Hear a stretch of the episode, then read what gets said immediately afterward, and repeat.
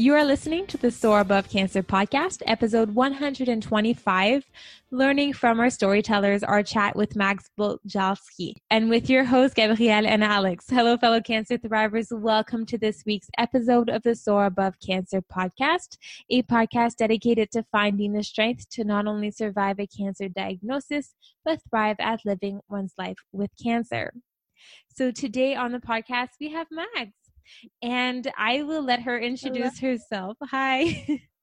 Hello, um, my name is Megs. I'm 23. I'm from Winnipeg, Manitoba, and I'm a cancer survivor. So you started uh, answering our first question, but maybe we can delve more into who is Mags. And people take this question in various different ways, but let's take it where you, you think is best. Um.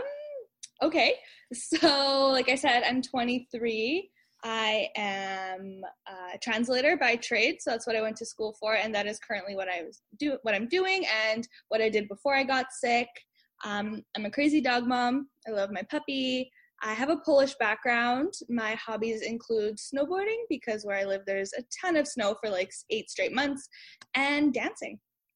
Love it. All right. Get to know you a little better. That's awesome, Megs. And since this is the first time on our podcast, what we like to do is get a little bit of sense of your cancer experience. So, can you tell us a little bit more about your experience with cancer? Yeah, absolutely. So, it's actually coming up to about exactly a year um, that I found out, thought they found my tumor. And that was done because of a random thing. I had swelling in my left arm and a cough. I ended up, and it was like a sensation of like my arm was falling asleep. And I went to the walk-in doctor. She had no idea what was going on, but they thought it was like a lung infection and that like, my lungs were swollen and something was going on there. So I did a blood test and an X-ray. Again, they thought it was a minor lung infection. Gave me an antibiotic. Everything went away. Everything was good. And then she asked me to go for a follow-up X-ray. I thought it was completely unnecessary because I felt fine, yeah. but I ended up going, and thankfully I did because they ended up finding that I still had something on my lung. Then I had scans after that and a biopsy, and it revealed that I had a stage four lymphoma. Wow. Yeah. And then from there, kind of just like a whirlwind of chemo and doctor's appointments and all that shebang for about four and a half months. And then luckily, I've been in remission since August and doing well so far and hopefully it stays that way forever. There you go. Fingers crossed. That's awesome. That's great. Uh, you've been telling this story pretty publicly um, since almost the beginning. Yeah, since yeah, actually the very beginning. Yeah. So can you tell us a bit more about how you've been telling the story and why you've been telling the story to the world? Yeah, so I am like a crazy busy bee. I was in school full time before I got sick. I was working two jobs, and I'm just one of those people that's always used to being crazy busy. It's kind of how I thrive. And knowing that I was sick and I had to do chemo and all this stuff, I knew I wasn't going to be able to work and do my regular routine. And so I decided to start a YouTube channel and learn a new hmm. skill, I guess. And also another big reason as to why I started YouTube channel and putting my journey public on Instagram is because when I got sick, I did what everyone else does. I went on the internet, I looked at YouTube, I looked at Instagram, and I found that it was really hard to find stuff about young adults who are going through the same thing as me. And it was either like pediatric cancer or older people or like videos of doctors giving a spiel for 30 minutes and depressing and something that I needed when I got sick and therefore I just bought a GoPro and started bringing it with me everywhere that I went and making vlogs putting them on YouTube about my entire cancer journey and like all the things that I learned that came along with it. Yeah, absolutely. And it's rare because I mean, it's not just you who finds that same sort of demographic is that it's hard to find sort of a niche market with those young adults who are experiencing those sort of cancer um, activities and things like that but it's hard to find that information. So it's very unique and we're glad that we can kind of have someone to talk to who started started and is is like sort of pioneering that uh, that YouTube side of things. And do you have like a favorite cancer story to tell, like whether it be like really funny or really meaningful for you? And if so, like go for it. Like let's hear it. Um, I have a pretty like funny story, and it was actually the day I found out that I had cancer. So between when they found the tumor and when they actually told me it was cancer, it was about three weeks. I had a surgery in between, bunch of tests, and it felt like the longest waiting period. And I, in my gut, I like I kind of knew because they basically told me there's nothing else that it could be that we know of. But um, yeah, so I was driving. I was at work, and then they called me and they said, "Hey, we have your test results. and You need to come in right away." So I was like, "Okay." And it was in the middle of lunch break. I was surrounded Oh, by yeah. all my coworkers. I was like, "Okay, cool." And then I'm like packing up my things, and all of a sudden I get a call from the oncologist's office, which is a cancer doctor, like right then and there. And I'm like in the middle of the lunchroom, and I was like trying to hold back from breaking down. So I like ran out the door, ran to the car, started driving to the doctor's office. And then I parked, and then I guess I was just like, I was super frazzled. I was shaking. Like I knew my life was about to go into this crazy whirlwind. And I just, I guess I didn't really realize where I parked. I just kind of left my car somewhere, went into the hospital. And then when I came out for my appointment after I got all my information, my car was gone Oh my god. and I didn't like I was just still frazzled, so I was like, okay, I probably just don't know where I parked it. Yeah. And I literally walked around the like did a lap of the hospital, nothing, and then the hospital that I had to go to at the time is in like a bit of a sketchier area in our city. So I was like, I mean, it's not far from the realm of possibility that it got stolen. Yeah. And I was like, no, I probably got like towed, blah blah blah. So I ended up calling the tow truck company, like the biggest one in the city, and of course they had it. And my boyfriend, who was not at the appointment with me because he was at work and couldn't get off, called me and he's like, "Okay, so what's the news? Like, what's going on?" And I was like, "It's cancer, but we have a bigger fish to fry right now. My car disappeared." and he's just like, "Whoa, whoa, like slow down, slow down." And I was like, "Honestly, like we knew this was coming, but first, let's get my car because it's late. I don't know where it is." Oh my god. So that's like my little funny story. And like, that's like kind of how I decided to take it. I was like, you know what? Like, tragedy happens and bad things happen, but like, you always have to find something funny. Like, yes, it's a like, pretty shitty situation to like have your car towed and it's expensive to get it and find it and all that. But at the end of the day, like, it's funny and it's just a story that I laugh at now Yeah. because that would happen on like Oh, the most traumatizing day of my life. no kidding, eh? Oh my god.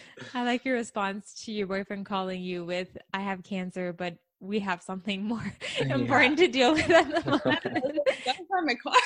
like, um, that's also like kind of like I don't know my easier way of like delivering the news because it's kind of hard telling people that you have cancer, especially when nobody was expecting it, and a few weeks ago you're perfectly healthy. So I Mhm. figured that maybe if I delivered it in like a less serious way, it wouldn't be so bad. We get that. Yeah. Are there certain features of this story or that m- for you makes it a, such a great story and in terms of like the storytelling kind of piece? Honestly, like yeah, I think it's just the fact of like just when I thought it couldn't get worse, it did. Like it's just Yeah. like so like I literally walked back into the hospital, got my favorite drink from Starbucks, and like sat there and was like, "What is my life right now? Like, what is going on?" Oh my god. I know. Like it just. It's like it, when it rains, it pours, kind of thing. Eh? Like you just can't get away from it. Um, your story, obviously, everyone's story when it comes to cancer, you know, it changes as you kind of go through your experience. So, how has your story evolved over time? Um, well, at first it was just gonna be like vlogs about what I went through, what chemotherapy looks like, like kind of like come along with me. And then after that, it kind of turned into like me doing my own research about things like chemo brain and like different hacks for chemo side effects and stuff like that. And then me wanting to put those kinds of videos out there. And a huge thing that I focused on was hair loss and hair regrowth because being a woman, losing your hair super young, like that's very, very hard to do. And I did lots of research into that. I really looked into it, and there's like this really good clinic in Winnipeg where I got my head shaved, found my wig, and they also gave me a lot of information. So I figured, why not give this information out? Because I asked my doctor, and she was like, honestly, like, I don't know what to tell you, and it's just gonna fall out, and that's that's basically where I end. And so I figured that's not fair. Like, if you do it the wrong way it's going to hurt if you you know don't know how to find a wig properly or don't know how to take your hair down properly and then stuff like that so that's why i focused a lot on that kind of stuff as well Yeah, Mhm. absolutely. That's great. Has your story changed between the story that you tell on the YouTube channel and the stories that you tell in your personal life? um no not really i mean i guess the people that i have most contact with online are people who are either going through cancer or have cancer and there's not really many people in my day-to-day life like that Mhm. so like yes i tell the same stories but i guess the interactions are not the same in that sense Yeah, Mhm. no, absolutely. So this might be a hard question to answer, but um, you might actually, being that you have like a YouTube channel and kind of a vision of where you want to take it, you might be able to answer it easier than other guests. But if you could describe your brand or your story with one word, what would that word be? Oof. Positive. Oh, Mm, nice, I love it. nice. Yeah, I like it. That's another big part of my YouTube channel, Cancer Journey. I always try to like show that staying positive in something so hard is actually very important. I believe that half of the battle with cancer is with what goes on in your head. I truly believe that, and it was not easy on me mentally, of course, going through cancer. And I know it's not easy on anyone else. So I tried my best to stay positive, and I do really think that that was a huge factor in what helps me. So that's another thing that I really do try to incorporate. And then now moving forward with my YouTube channel, incorporate that it's possible, kind of like you guys showing that it's possible to thrive and Mhm. be successful and happy after it. Yeah, absolutely. I love it. I love that you also spoke about the psychosocial kind of aspect, the mental piece that that is difficult, but there are ways to still thrive. Do you look up to anyone when it comes to storytelling? Is there someone who has inspired you on regard in regards to how you tell that story to people? Um, as far as like cancer related, not really, um, because like I said, there wasn't much out there. But there are lots of girls that I follow on Instagram who made their cancer journey public through Instagram that I look up to. One of them is Olivia Rose Smith. Um, Okay. she is in the UK. She had I think Hodgkin's lymphoma about a year before me, and she documented her journey. She started a blog. She started a support group for girls going through cancer in the UK, and that was really motivational for me that she also used her illness to just help other people. Um, there's another lady, my uh, I think her Instagram is My Life with Marnie, Okay. and it's just like a young mom who also same thing went through some sort of cancer and is posting about her journey and then the hardships of having a baby and a toddler at the same time as going through all of that, which was also very very inspiring to me.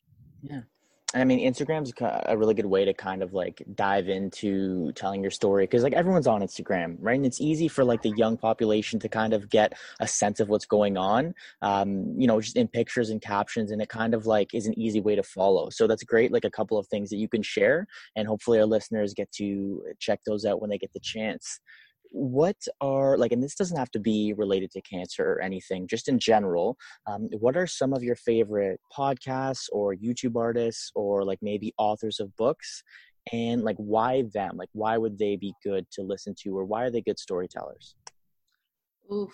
Okay. Um, let me here. Let me go on my podcast app and tell you. Oh, you. here we who I've go. been listening. here we go um, I'm not sure if you guys have heard of the 25 Stay Alive podcast, no but No. they are actually two cancer survivors, and they do podcasts interviewing not only other people going through cancer, but um, people who are going through other hardships in life. Like they have a quadriplegic that was on the episode, and people dealing with mental health and stuff like that. So they're really good. They're um, from Australia. okay Another Australian girl that I love is Georgie Stevenson. So she's just a YouTuber. Um, she does very much like fitness and healthy lifestyle YouTube, um, which is really what I'm into, honestly. My favorite YouTubers are all in that category. And then her podcast is called the Rise and Conquer podcast. So just about rising up and conquering. Um, that's about it for podcasts. Um, as far as YouTubers, uh, my fa- favorite YouTuber is Whitney Simmons, and she's just like a health lifestyle um, YouTuber. And her biggest thing is like positivity, and that's kind of where I got my inspiration from. I love just watching positive people because I kind of get that vibe from them, and that just makes me feel even more positive. So yeah yeah, anything with positive vibes.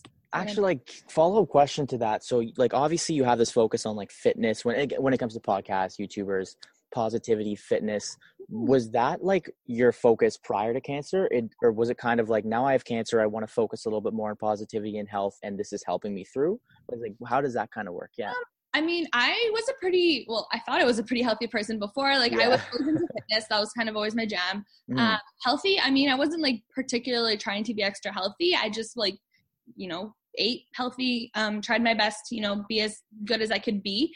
Um, but definitely getting sick made me look into like the more natural side of things and health kind of on the next level. I tried to maintain like a very good and clean diet while I was going through chemo. And even now I try to eat natural when I can. And fitness obviously plays a huge role. And I definitely saw that when I was doing chemo because I couldn't really work out. And I saw the, the toll that that took on my body and mm-hmm. how much fitness actually does play a huge role in your overall well-being, not only mental, but also physical. So they kind of, I guess, like jump started more of like a passion towards it and then the positivity just came with the cancer diagnosis. Wicked.